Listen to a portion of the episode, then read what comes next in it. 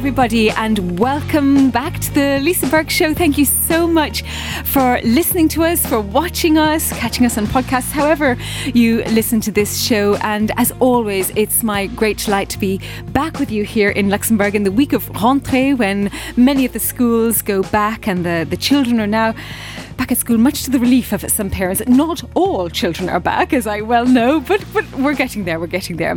My guests this week, as always, I have Sasha Keogh, the newsreader from The Sam Steen Show, for a look back at the week's news, which has been mostly dedicated to the Queen of England. We have Sir Nicholas Forwood, who is uh, K- oh, Sir Nicholas Forwood, KC, which we will talk about, patron of the British Luxembourg Society and a retired judge from the ECJ. And Jackie Spence, member of the Council of the British Luxembourg Society. And finally, last but not least, Jana de Groot, co founder of We Belong Europe, and so much more besides that. Welcome to you all. Hello, Lisa. How are you? I'm very well. It's really, really lovely to have a full studio and to have you all here. I'm going to go straight to you, Sasha, as always. What has been happening in the news this week, I wonder? yes, it's been dominated by the death of the Queen. I think a lot of people here are surprised actually at the coverage, not just being UK coverage, but uh, actually across the world. It has continued, um, and we've all got very caught up in the the sort of the pomp and the ceremonies that have obviously been long planned and that have continued all week. So, from from the removal of the Queen's body uh, from Balmoral to Edinburgh, then uh, members of the public again could uh, go and uh, sorry, walk around and, and visit the coffin of the Queen, and there was a vigil. Um, and there were there was I think again there was much surprise quite how many people did queue up to to go and visit the the Queen. And on the point of queuing, my goodness. Oh well, well London has taken over. Yes, it's I love this tweet that you found, which I missed, and I'm going to read the tweet because it's just so comical and funny. Right, everyone, I need to be serious for a moment because the greatest thing that ever happened is happening right now. I don't particularly care either way about the Queen, but the queue, the queue is a triumph of Britishness, is incredible. Just to be clear, I don't mean the purpose of the queue, I don't mean the outpouring of emotional collective grief or the event at the end or around the queue or the people in the queue. I mean literally the queue, the queue itself. It is the motherlode of queues. It is art, it is poetry, it is the queue to end all queues. It opened earlier today and is already 2.2 miles long, way more than that right now. They will close it if it gets to five miles. I think that now may be extended to 10 miles. That's a queue that would take two hours to walk at a brisk pace. It's a queue that goes right around the entirety of London. It has toilets and water points and websites just for the queue. You cannot leave the queue. You cannot get into the queue further down. You cannot hold places in the queue. There are wristbands for the queue. Once you join the queue, you can expect to be there for days, but you cannot have a chair and a sleeping bag. There's no sleeping bag in the queue, for the queue moves constantly and steadily day and night. You'll be shuffling along at 0.1 miles per hour for days. There is a YouTube channel, Twitter feed, and Instagram page, each giving frequent updates about the queue because the back of the queue naturally keeps moving. To join the queue requires up to the minute knowledge of where the queue is now. I love that tweet so much. It is pretty good, isn't it?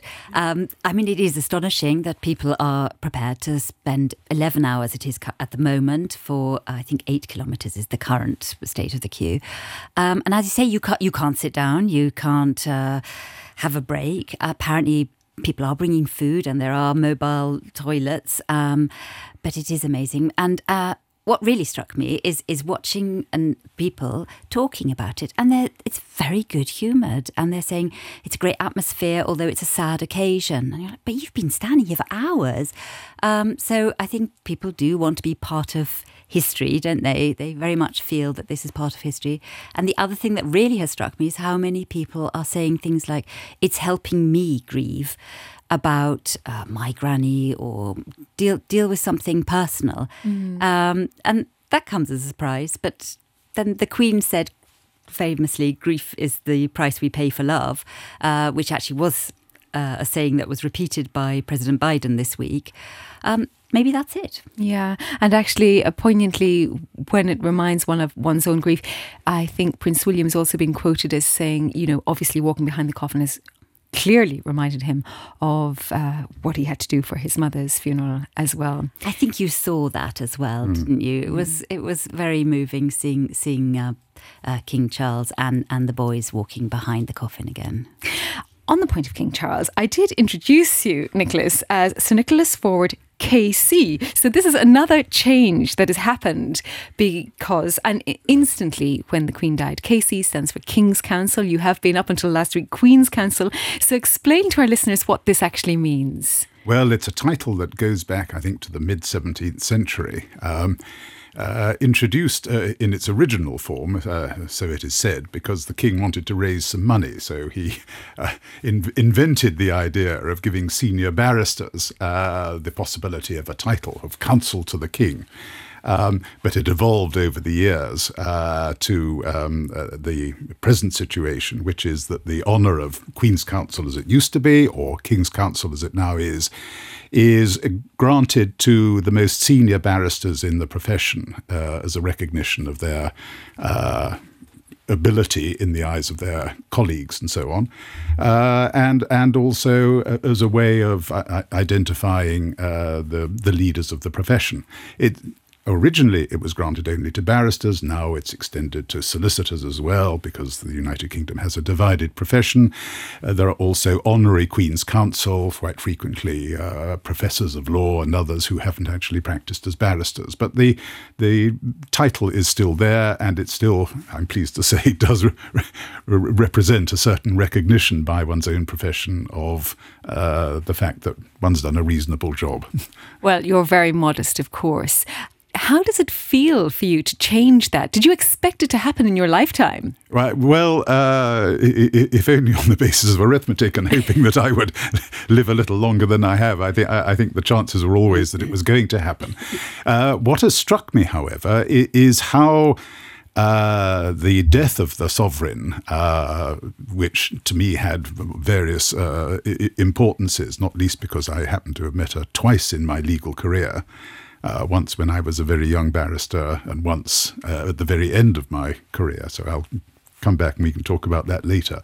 Uh, but uh, her death brought home to me uh, how significant the sovereign uh, and in her capacity as sovereign and head of state, but also how Queen Elizabeth personally was more than just the head of state of the United Kingdom. Uh, she contributed so much more to that, and some of which I uh, recognized from the, the two occasions when I did have the chance to, to meet her rather more closely. So it was well, I do want to ask about those occasions, but you really mentioned something that I've been thinking about a lot this week. She really managed to be an incredible head of state in a way mm-hmm. that I'm not sure elected politicians could ever be, uh, not least because they will come from one of the nations within uh, the United Kingdom. Um, but she spread her wings across them all and really geographically did so and lived in different places as well. I mean, notably Scotland, but but she was felt in all of the four nations. Um, do you think that makes a difference, having a monarch as a head of state? I, I, I think having a monarch as head of state uh, obviously helps. Uh, in particular, with transitions from one government to another. Uh, it, it, of course, presidents can and, and, and, frequently do fulfill that role, but given that uh, many uh, elected presidents uh, come uh, I- into their role, I mean, the presidents vary in the extent to which they have still have political influence. There's an enormous range from President Macron at one end to President uh, O'Higgins uh, of Ireland, uh, who, in the degree to which they are involved in the in the business of governments. I think uh, one of the uh, attractions of the uh, the monarchical system, which in, indeed is to a certain extent echoed here in Luxembourg, is when you have a hereditary head of state. there is one further step back from being involved in politics um, and the, the, head of state can uh, take a broader view in what uh, Walter Bagehot, the famous uh, political commentator, uh, described as the role of the monarch being uh, to encourage, to warn, uh, and to be informed of gov- government policy at any at any one time. It's not a, a, public process, of course; it's a private process done in the United Kingdom with the um, weekly consultations uh, at which the Prime Minister will go and discuss whatever he or she discusses with the sovereign mm-hmm. uh, and wants to discuss with the sovereign, and indeed also to a certain extent what the sovereign wants to discuss with him or her. Mm-hmm, mm-hmm. And as you already said, privately so, which is a wonderful thing to have yes. in this day and age when we're surrounded by phones and various leaks. Yes. Um, so tell us about the two times you met the Queen. Well, the first occasion was when I was a very baby barrister, and one of the things that barristers do before they even start practicing, if they're lucky, is they will go as the um, uh, to accompany a, a, a, judge, a High Court judge. Uh, in, the, in the old days, they were called judges of assize, as they go around the country. Uh, judges uh, uh, sometimes described as dispensing the Queen's justice. And indeed, in those days, the assize judge would have a commission signed by the monarch appointing them to go and try the cases before the Queen's uh, courts. Uh, I was lucky enough to be uh, a marshal to a judge who was um, uh, going what was called the, the Midland and Oxford circuit to Oxford, and that was where he was at the the time. Uh, the judge's lodgings were a house which belonged then to the uh, the Miller family. He, the, Colonel Miller was the Crown Equerry, uh, and. Um, uh, at that time, I'd just left university. Prince Charles, as he then was, was still at university and was in the Cambridge uh, University polo team. And they were having a match at uh, Kirtlington, I think it was and uh, the Queen was rather keen to go and watch the match. It was at a weekend. She uh, wanted somewhere to have lunch. She, uh, in a sense, typically for her, did not want to, to have a lot of fuss. Uh, so uh, Colonel Miller suggested that she might like to come and have lunch at their, their house, which was also the judge's lodgings. Now, uh, uh, when that information was passed to the, the, the judge at the time, uh, he said, Well, I must leave the county at once. Now, you may say, Why must I leave the county at once? That is because the uh, the judges are were essentially the queen's or the monarch's representatives in the county dispensing their justice.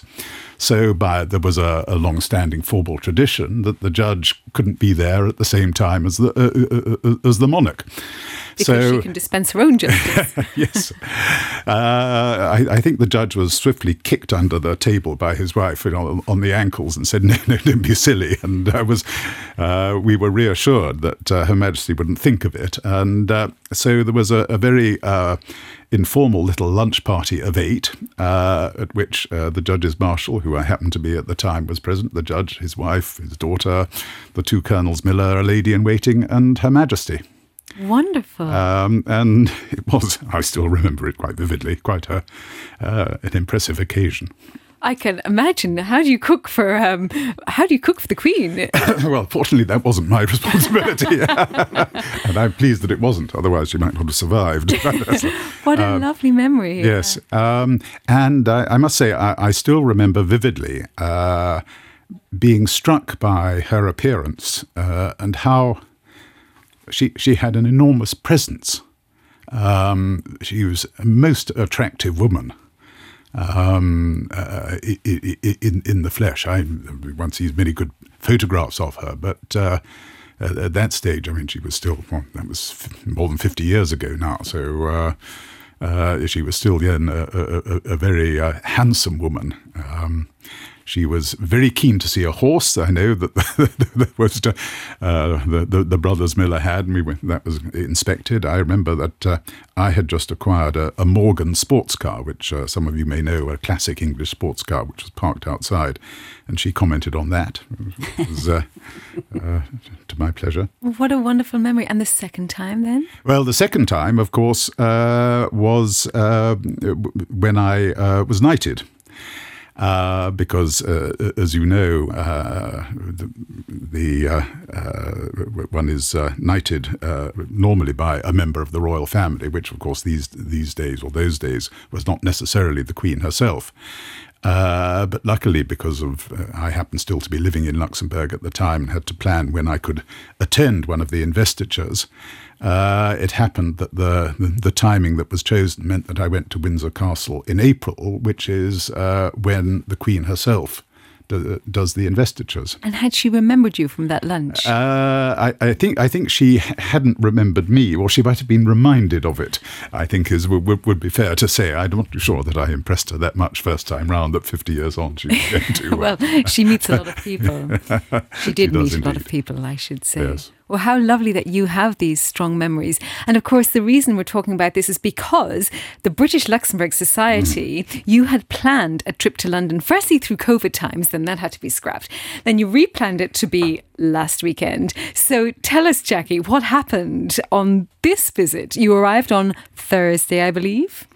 We made a very early start. We arrived in London at 7:30 and we had a program which was, I should say, 15 people from Luxembourg, 14 non Brits. There was just myself and one other who were British. So it was it was interesting to see their perspective of the whole déroulement of the of of the days. Because you literally arrived on the day. We arrived on the, the Queen day, died. and we completed our program that was planned, which was a visit to the Armourers Guild, and then to a um, a Roman temple, and then we went to the Victoria and Albert Museum and tours, and we got back to the hotel. And to check in, I flicked on my television, and it said the Queen has died, and I thought, what is that going to mean personally for me i've got i've got 15 people who are relying on me for the next four days um, we had a private dinner that night and we obviously raised a glass to the queen i went to bed 11 o'clock the phone rings and it's nicholas saying lunch is off tomorrow. because he, he, was organising, you were organising the following day. So tell us about the next day then, to jump back to you, Nicholas. You had organised this wonderful trip around uh, Middle Temple, I believe. Well, well uh, uh, uh, yes, part, part of the trip was a visit to the Middle Temple to see the heart of the, the London legal community where the barristers uh, work and some of them even live um, and uh, to, to, see, amongst other things, the Middle Temple Hall, uh, which uh, goes back to the late 16th century when it was built, uh, a place that is has some considerable fame. It was the, the place of the first performance, first recorded performance of Shakespeare's Twelfth Night in 1603, for example. At any event, uh, we had arranged uh, for lunch uh, there, um, and unfortunately, a, couple of hours after uh, learning of the death of the Queen, I received an email saying, "I'm afraid we can't do lunch tomorrow." So I thought, hmm, we'll have to see what else we can do. We managed, uh, I went out first thing in the morning, uh, was going round to find uh, somewhere else where the group could have lunch. We'd planned a visit to, as well as Middle Temple Hall and the library, to the Temple Church and the, and the gardens, which are, are well known. Um, and I happened to see uh, the verger of the Temple Church, which is a, a, church that many of you, particularly if you're enthusiasts of the Da Vinci Code, will know is uh, plays a certain role in the, uh, some some of the uh, uh, stories about the Templars and so on. Uh, and he was rushing around, and I said, Good morning, and have you heard the terrible news? He said, Yes, we are in fact preparing a short service to take place later today uh, at which we will commemorate uh, Her Majesty. And I said, oh, would it be at all possible? Because I was trying to find alternative attractions for the group. Um, but uh, uh, and it seemed to me that this would be a wonderful occasion for them to to join in uh, at least sort of one of the first uh, uh, aspects or the first ways of uh, of showing our our collective thoughts about the the passing of the sovereign. And he said, "Yes, yes, you'd be very welcome." And so after we'd had a little lunch and done a trip round the temple, uh, the, group uh, joined me and uh, a number of others in the temple church, where there was a, a, a very moving, very short but moving ceremony at which uh, various speeches, uh, extracts from speeches of the Queen were read out, all of which managed to capture um, so many aspects of her personality and life and her consideration for everything the country, the constitution, her people, and so on. Uh, but then, in the middle of it, between the readings, suddenly the uh, master of the temple and the verger stopped their readings, and there was broadcast over the system the speech that she herself had given uh, on the evening after her coronation in which she spoke of service and so on. And I'm still quite moved at the thought of it, as I was certainly moved at the time, as indeed I think everyone who uh, was there was. So it was uh, not part of the original program, but I think that uh, those who were lucky enough to have been on on the group on, on that occasion will uh, treasure uh, will remember. And so nice for the non British people who were most of your group, in fact, to be there at that time, I think, perhaps. Well, it was interesting, yes. I think initially, you know, I was anxious. I thought, what am I going to, you know, what's going to happen over the next two or three days? In fact, the rest of the program went ahead beautifully. But that that was a beautiful punctuation point. I think for me personally, walked into the church and they were playing Nimrod, and that always arouses a feeling of emotion, I mm-hmm. think. Mm-hmm. And the service, as Nicholas said, was was was perfect. And then we went on. We went to Covent Garden afterwards. We signed the condolence book, and you know things were beginning to change. It was quite an quite a unusual period. I think every day the mood changed. People were getting to grips with what it was really about. You know, the Royal Opera House now has blanked out the ER2 on the curtains. Um, small things like that well happening. you say small things but actually they will become it's like qc KC that's mm. yeah, that's exactly. an easy one to change at least on your business card but it's not so easy when it comes to post boxes or stamps or money for instance no. but we've heard about this already yes i mean that's going to take quite a long time yeah. but i think for the group it was it was just so lovely i was taking them to st paul's church the actors church in covent garden and then they all said to me we want to go to buckingham palace and so it was a mad, they walked. And I think they were very lucky because actually on they Friday the queue. there wasn't a queue on Friday afternoon. You could go right up to the palace gates, and I think that for the group, and they were, you know, from my feeling, I've wrecked their week or their visit it, it, turned into something so much more. Well, so important. incredibly timely uh, historically. I, yes, I'm a good planner, but not that good at planning. but it must have felt very special rather than watching these things on television, which always removes you, doesn't it? It you does. don't have that same engagement, and and you're not moved. I, am sure in the same way as like like like the um, I think we were in that church. Yeah, I think I think everybody you know brings back memories. Yeah. I mean, the Queen was born at the beginning of what is called the silent generation. I was born at the end of it. And, you know, we talk about Gen Z and the millennials and so on, but this, the silent generation doesn't actually get talked about very much.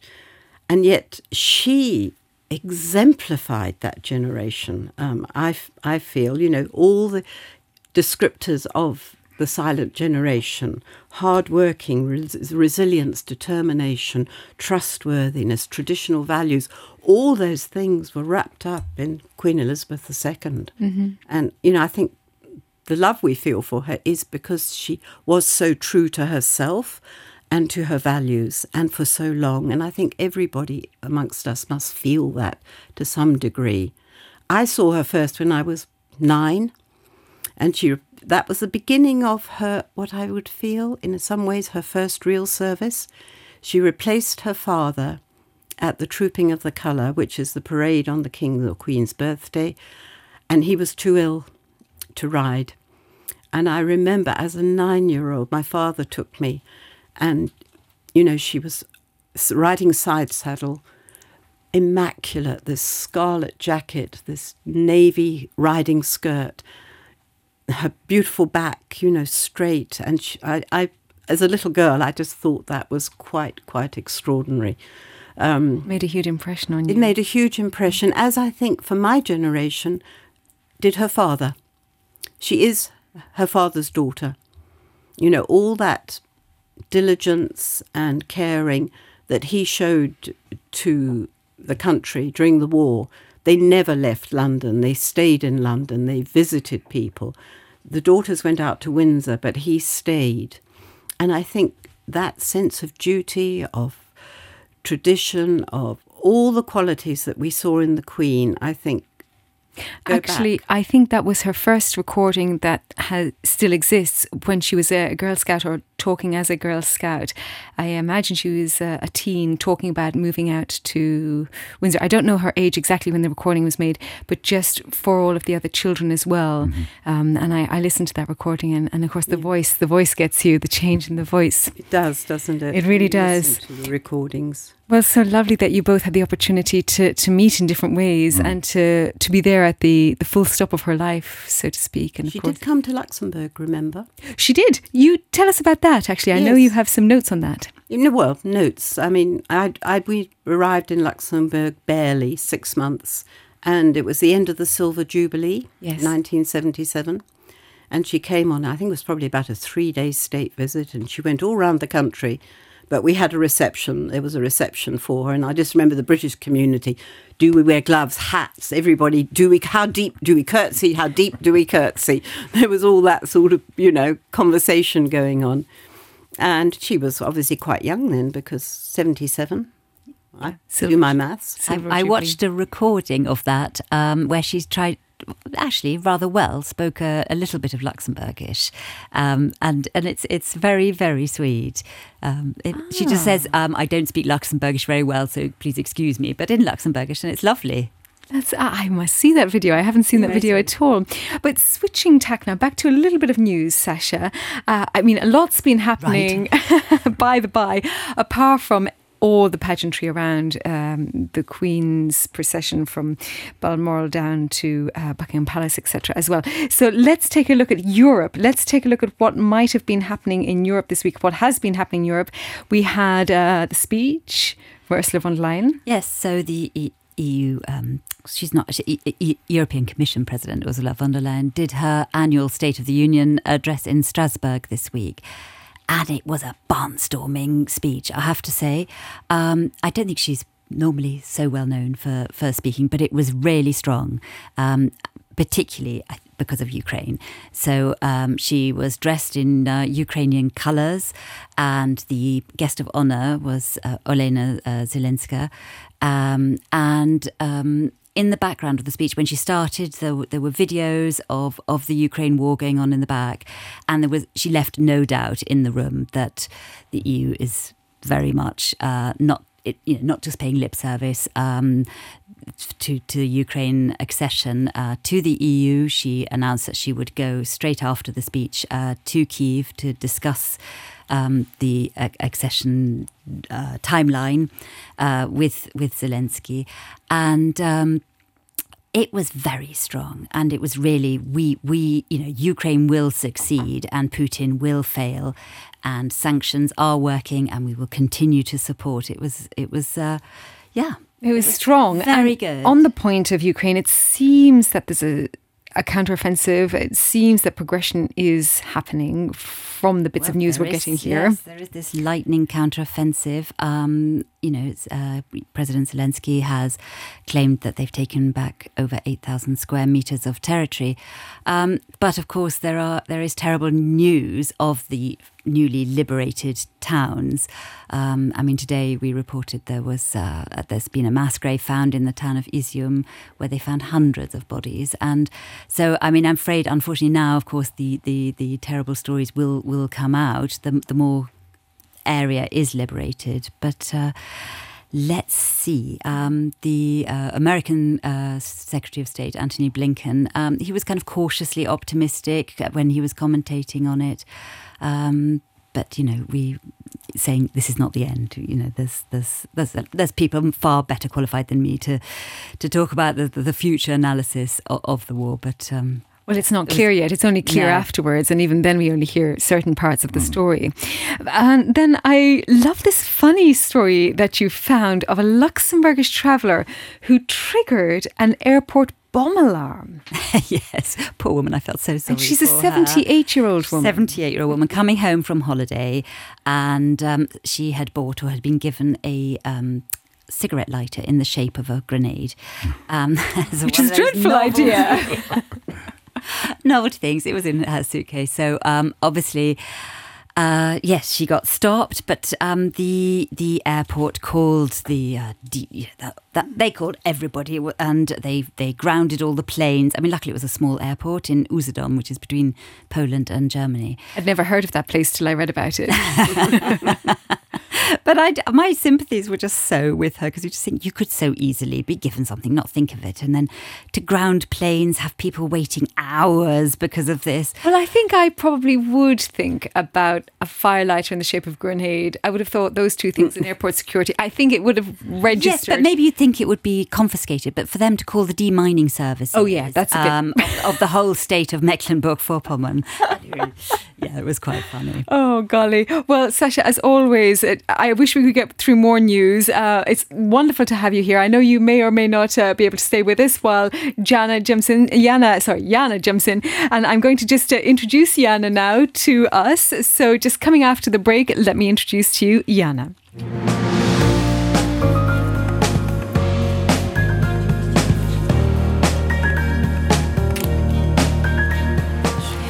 Jana de Groot is a co founder of We Belong Europe, an initiative to inspire next generation leadership for young Europeans from diverse backgrounds to create a future pool of role models.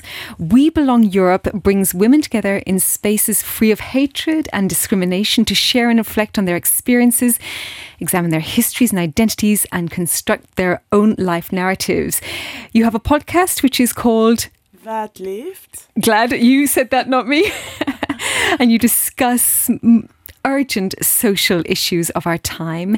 Uh, you believe in the importance of youth voices in government. You're a local councillor in Steinsel, in my hometown, and one of the youngest elected officials in Luxembourg.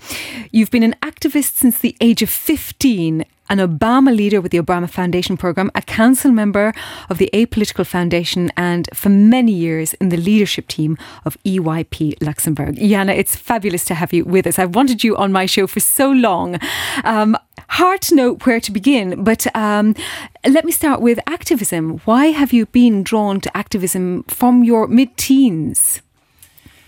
Thank you for having me. I really appreciate it. I always wanted to come to your show, but I've been traveling a lot recently. So when it comes to activism, I I I always thought that young people voices matter and that we have a seat at the table. So when at school, I used to go to school here in Limpertsberg in Robert Schuman, I always felt like they don't really take me serious. Um, and when I had concerns, I was not listened to. So at one point I said, okay, I need to go to the youth parliament. I felt like if I go to the youth parliament, I can maybe change things. And this is how it developed. So I went to the youth parliament at the age of 15, then I went to the European Youth Parliament when I 16, 17, 18. I organized conferences here in Luxembourg where I gather young people from all over Europe to talk about issues and topics that are that are that concern us not just for today but also for our future. And then I never stopped. And then at one point I realized okay I'm not going to just influence policies. I really want to be sitting at the table mm. and uh, also taking decisions. So at the age of 21 I ran my first elections in Steinsel and uh, people cautioned me to not be upset when I end up last, but I, I want to see it. I'm super grateful for the trust that I got back then at the age of 21. Um, and then the year after, I ran for national elections. And for me, it's important to just, you know, show that young people are making a difference women are making a difference. People like me that are that belong to minority groups are making a difference um, and yes representation matters. And i think it's really the reason i i ended up in politics is maybe because i didn't really feel represented Well, I looked at the picture uh, from the Steinsel Commune elections, and I must say, you do stand out because you're so different to who you're standing next to, who are the typical white older males. Mm-hmm. And you're you're very different face on that sheet. Mm-hmm. Yes, I'm very different. It's just you know they do an amazing job. Uh, it's not uh, nothing against uh, this this council members, but it's just like it's super important to occupy as a young person these spaces to show younger generations, hey, politics it's okay to scream and be upset about things but if you don't if you don't enter this space nothing is going to change. Um, so it's it's important for others to see okay yana is going that way maybe I consider it the next time. But for now yes there's a huge generational gap in the council. Uh, I'm now 27 um, and yeah you're still one of the youngest there. I'm the young yeah I'm really the youngest and it's okay but it's very much needed this you know change of perspectives change of priorities that yeah younger younger voices are in the room. How do you feel about the idea sometimes it's spoken about in the UK for instance people who are career politicians who've never had work outside of politics who've never experienced what might be perceived as real life or work in in this private sphere? Mm-hmm. how do you feel about that idea? Should people always stay in politics or should they do other work as well? I used to think that uh, it's it's very dangerous to, for example, jump from, you know, uh, just I imagine university and then get elected and be in politics because it's not a real job, as many say. Oh, it's a real job, but it requires experience of a lot of the world. Absolutely, absolutely. But I feel that. Um, um, it's okay you know like it's okay to to go into that space if you, you we need ethical leaders in there. We need people that are close to to to the constituents. Um, there's no need to necessarily already already have all this experience this is what a lot of young talents think that i meet. Um, they say no i'm not going to do this. I'm maybe in 20 years but it's it's needed now. You can train you can get trained to run for elections. I feel like what we need especially in Europe and in Luxembourg is training. We don't this is the being a politician is the only job that needs no training to do it you know? Like I feel like they you know I dream of you know even this school where you get trained on how to make policies how to talk how to be here with you and you know respond to journalists. This is all things that I had on my on my side I had to learn this by myself and I fell many times and it's hard to to fall and always stand up um, uh, and it's for some it would be even di discouraging to continue if you face threats that threats hate uh, on daily basis because you did a mistake and if you would get trained or if you had yeah if you had training before maybe there the chances of facing that would be less like you would not face that on that extent. So I feel like politicians need to be trained uh, to go into office. Mm -hmm. well just going back to the previous point because you mentioned so many points there actually that I want to delve into. Um, one point is that some people and you said you've met young people who think oh I can't enter politics until I have experience. But the other thing you care so much about is representation. Representation of the people that the politicians are there for. Uh, and of course, you talk about minority groups, uh, female role models, and young people. So you're a voice for all of these people. Um, you also mentioned hate. And have you ever faced hate speech or racism? Yes, yes, um, I I have. Um, I think it's when I really entered politics and I was in the public eye. Of course, I would also face these kind of challenges uh, it's of, it's not a majority but still when at the age of 22 or younger you get like that threats it's heavy because you don't really know where to go to and who to reach out to. If I would tell this to my parents my mother would say just leave it leave the space. And I, I never wanted to leave because the aim is to I know why I do it for. I know my why. Uh, I'm not there for myself I'm there for what I represent for future generations but there is a lack of support. And I face this but um, it's okay. no, it's okay because like I try to talk more about it. I used to be very silent about it. Now I speak up about it and it helps. It helps raising awareness and all of that. So yeah. Well, getting death threats is not really okay. I mean, when you have that uh, coming at you and you're pummeled with uh, negative speech, it infests you and it must have an impact on your mental health. Yes, I mean, I, I sh- yeah, I thank you for going there because yes, it's really had an impact on my mental health. Um, last during COVID, especially, I started really developing these anxieties. Uh, being very afraid of doing mistakes. Um, so I would really be, start being a bit paranoid, like just thinking, don't do this mistake because there might be someone in your email later that will say something you will not deal with. Uh, but this is just the impact it had on me. And then I had to also, now today I admit, you know, I, I managed to admit, even as a politician, hey, I've not been doing well. This is something politicians don't like to do because as being a politician is perceived as being a stone without emotions. Uh, but politicians are humans and they have emotions. I hope they, they should have emotions, right? They should care. Uh, and I do have emotions. Um, I do have emotions. And during COVID, I really had a hard time and now it's getting it's really getting better in particular because i on i did this obama uh, leadership uh, training at the obama foundation that really changed my life and how i lead how i take decisions how i express myself uh, it really changed and today i can really say i've been struggling and it's okay to talk about it it is okay to reach out reach out for help um, and uh, because healthy leaders are gonna inspire creating healthy communities. It's better to be healthy in your decision making while you do decision making than being, you know, having anxieties and fears. Um, so yeah. Yeah, I mean, you've met Obama, you've been chosen to be on this course, and I think that really catapults you into the spotlight here in Luxembourg. And they thought perhaps people here in Luxembourg hadn't taken you so seriously before that, but suddenly the rest of the world was taking you seriously, and Luxembourg was playing catch up. What was it like? Uh, what is it like to be an Obama leader? Overwhelming.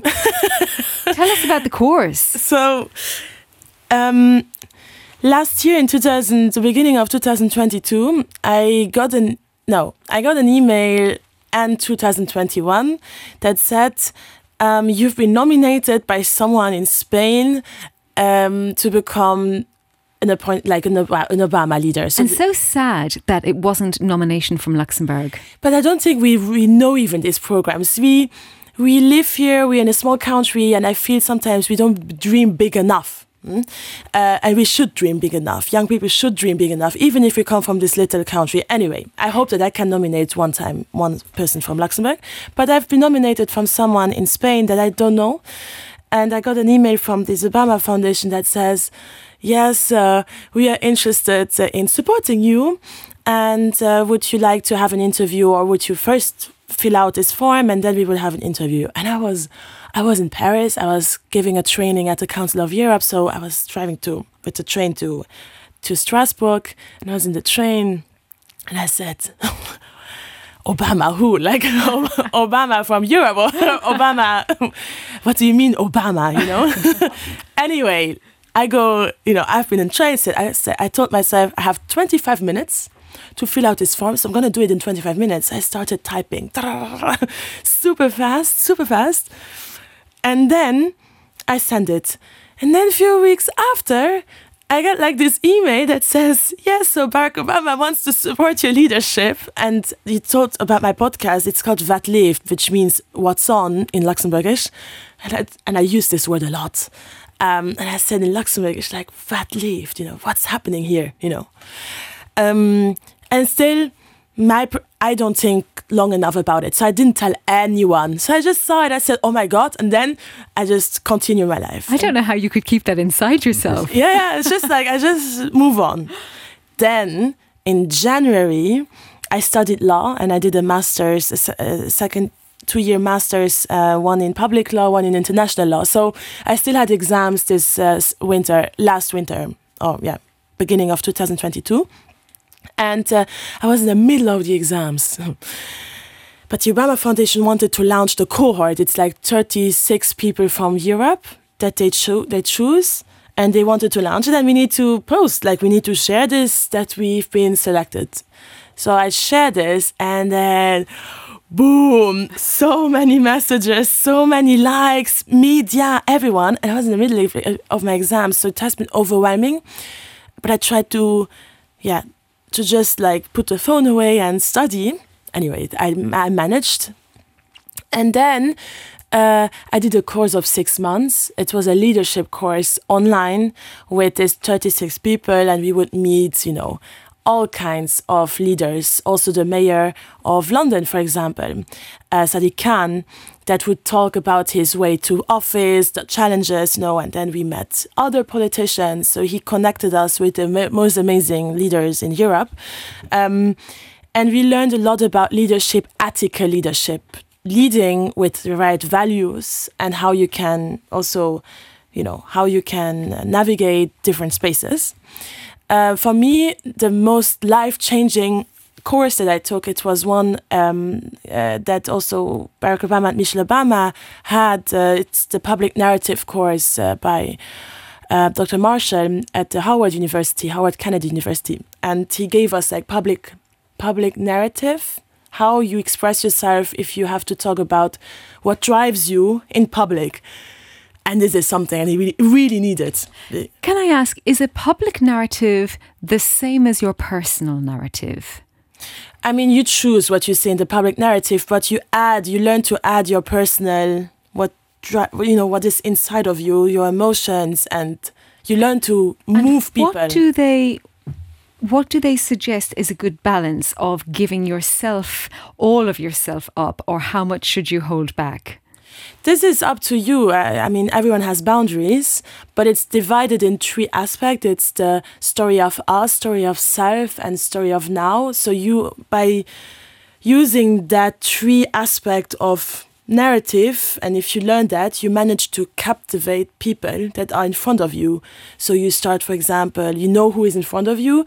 You need to make sure that they relate to what you are saying. If i just scream and say oh i'm this i'm not happy because i have faced uh, this one time a death threat on my email people that are in front of me they they feel bad for me. But how can they relate? How can they relate to what i go through? So if i add um, people in front of me might be parents, you know. So I say, okay, you might be a parent, but also have parents at home that are afraid of what I'm going through. And then they can relate more because they can identify with my challenge. And this is something we learned. It has been life changing. Um, I'm not, you know, English is not my mother tongue, but even by doing all these courses, I feel more comfortable by also doing mistakes, you know, learning to accept doing mistakes, which is something I didn't do before. Now I'm just relaxed and yeah, a lot that, a lot that I learned going back to what you said previously about politicians are often viewed as stones with no emotions, of course, that's not true. But we often see the hammering that politicians get from the public or from each other. And you talk about ethical leadership, you talk about more kindness in public office as well. What's your vision, your hope for the future as you move into politics, maybe for your entire life ahead? What would you like to see, and who would you like to see in politics? And how would you like the public to deal with our politicians? First, I want the public to hold politicians accountable when they are sitting in office, right? Uh, this is super important. But my vision for the future is if we could learn to change the mindset of like what if we loved our politicians? I see today talents that prefer go work for Amazon, for example, instead of considering public service. We we we talked before about Queen Queen Elizabeth. She dedicated her whole life to public service. If is, is someone today because I've been also in, in the UK when she died, so you were all there. The I was weekend. there. Yeah, I was in Manchester, and a very big conference that got interrupted when she died, and everyone was sad and yeah it was it was a very moving moment when when I was there so I've been also there. But um you know she dedicated her whole life to public service. Today young people if I ask them they're afraid they are afraid. They want to have a they live a life in peace um, not being exposed to to threats also online because you know this generation grows up with the digital world. We are exposed to everyone's opinion uh, they're yeah we are connected differently we communicate differently so these are real threats so now I want to have these talents that tend to go to to to the private sector consider politics as a place to create change. It's so needed. So I wish to see more ethical leaders, so people with the right values, um, people from diverse backgrounds, and uh, people also that are not afraid to say, "Hey, I did a mistake." You know, I, I've been to one of my events in Steinsel yesterday, and I talked with people of Steinsel about it because you know, politicians they do mistakes and if a politician would be more open to say hey this was not this make no sense you know but i'm gonna do better i feel like we're gonna move and we're gonna create more tangible change and we're gonna change a bit more the status quo uh, in the future so yeah and then, when it comes to getting more young people into politics, you spoke already about the need for training. How should that be funded? but yeah, good question. So there's also a huge problem is the mom I've been an activist I've been always doing organ I've been mobilizing right uh, organizing conferences and I would get funding. The moment I go into politics the funding is is not there anymore.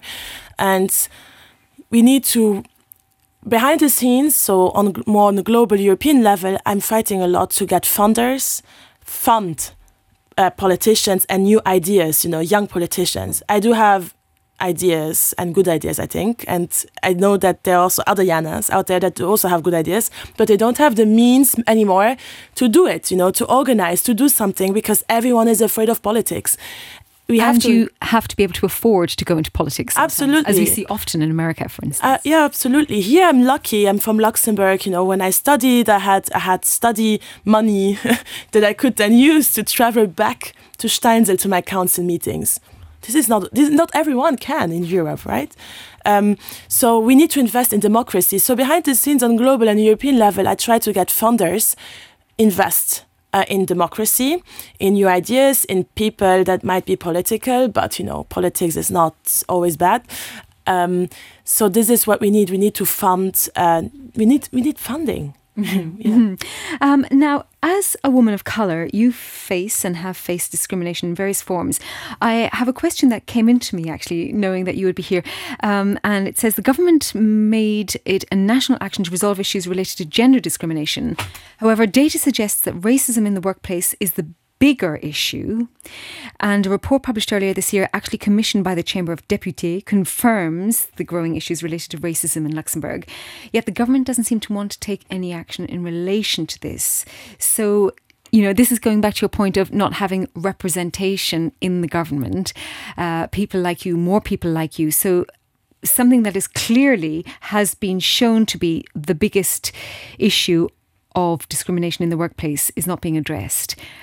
How can you give a voice to that? Mm-hmm. Good point. Yeah, the thing is, there's no representation, so I cannot be there to say, "Hey, hey, we need to act on this," and I hope I can in the future. But um, um, that's the thing. The representation matters because these issues are otherwise not being addressed. Because if it's not a priority for you, if you not if you have not experienced this um, by yourself, you cannot know, right? So uh, for me, I see it you know, I'm continuing in politics, not not only for me. You know, I could also have gone another path and become a lawyer and continue. You could have that. become Nicholas. Yeah, but I decided not to. I decided to now also open doors for people like me in these spaces. Um, we need to train the next generation of leaders. We need to identify young leaders that are rooted in their communities already now that have the right ethics, but if they're rooted in their communities, if they're already active on local level, they care, they care about people. We need to identify them. These young people need to be trained to take their fear away and then eventually get them on lists. It's super important. So, so this is not surprising. I mean, I know uh, it's not surprising to me. There are a lot of things that I could tell you that are annoying, and they are annoying a lot of people here in Luxembourg. But if we don't if we don't if we don't take that path, it's not going to change. We need to go into office. We need to run for office. Well, another point is that uh, not all of us are Luxembourgish. We yeah. don't have the language and we can't vote, etc. But that might be a bigger debate. Uh, another point. Uh, but coming back to you, Nicholas, I wanted to bring your voice in here. Law is so often connected with politics and politicians' lives. Did you ever think about going into politics? I never thought about going into politics, but I'm looking forward to Jana going into politics with her legal training, which is, of course, uh, politics is ultimately about legislation, choosing what laws to make, and having uh, good legal knowledge uh, and understanding of some of the. I, say the, the moral principles behind laws. Why are laws there, there? What is international law? What does that mean from the point of view of what one expects for the relations between nations uh, at, at, the most domestic level. You know, how do you balance when taking a decision as a politician uh, benefits to a certain part of the community and that perhaps adverse consequences for others. Um, and so that's why we talk about human rights. Uh, human rights, uh, for example, are, are, there in every aspect of, of, of law as something that you always have to bear in mind in how you structure whatever you're trying to achieve legally, which may not always be focusing on the human rights itself, but dealing with some particular problem. Mm-hmm. So I, am just looking forward to, uh, uh, uh, unless she comes to Junglinster, where I can vote for her there. I think I'll, I'll have to wait for Jana's appearance on, the, on the on the national scene. Mm. I, I, don't think you'll be long waiting there. But just on the point of representation, I know it's a conversation in the UK as well when it comes to law mm. and trying to get uh, more minority groups entering the legal profession because it's dominated by uh, I, I, I, I think that the legal profession in the United Kingdom has made a lot of progress. Yes. In, in, in recent years, and certainly the the bar, as I knew it when I joined more than 50 years ago, is very different uh, nowadays. Um, there are, uh, I, am not too sure of the precise figures, but uh, they're, they're, both uh, in terms of the number of women and the terms of number of people of colour who uh, are not merely entering the profession, but then moving on to become judges. And indeed, I think we even have uh, one in the Court of Appeal too, if I remember right, in the, in the Court of Appeal. You know, so so, uh, so well, what has happened is it takes time, of course, because you, you can't be appointing judges unless they have already come into the profession 20, 30 mm. years earlier. So what we're seeing now at the highest levels is a reflection of uh, what what took took place 20 or 30 years ago and one can only hope it continues. And it, it actually i think not only makes it more reassuring to uh, people in minorities who felt excluded, understandably, by not seeing the, uh, someone of their own race, color, gender uh, in, in, the highest places, uh, to, to, feel that uh, I am, so to speak, represented there. It's not a it's not a prohibited area for, for, for, people to join, and and that in itself it tends to create the virtuous circle of encouraging them to think about. Uh, as Jana has, I don't know when you gave up the idea of being a lawyer, but certainly uh, at the time you chose uh, to do public law and international law at, at, at university, you must have wondered about that possibility. And uh, absolutely, no, just like I feel I'm not giving up. Uh, it's just that I feel that there needs to be some political on, um, entrepreneurship in politics. With what does that mean? Um, I'm trying to build on political incubator, leadership incubator, which means that I'm going to identify emerging leaders, cross party, get them in my program, and then get them through training it's not okay how how our parliaments and councils are looking here in Luxembourg. It really annoys me. I need to change it. I really need to change it. well, when you have this wonderful uh, entrepreneur political uh, group found and you've got a place to uh, train them. It can be online, of course, as well. We would love to have you back to talk more about it because it's obviously something that's just going to grow and grow and grow. Love your energy, Yana, and everything that you're doing. Nicholas, thank you so much. Sasha, as always, thank you. And Jackie as well. And I wish you a lovely trip to see your daughter next week in New York. Thank you, thank you all so much for joining me today. Thank you. Well, thank, thank you. you.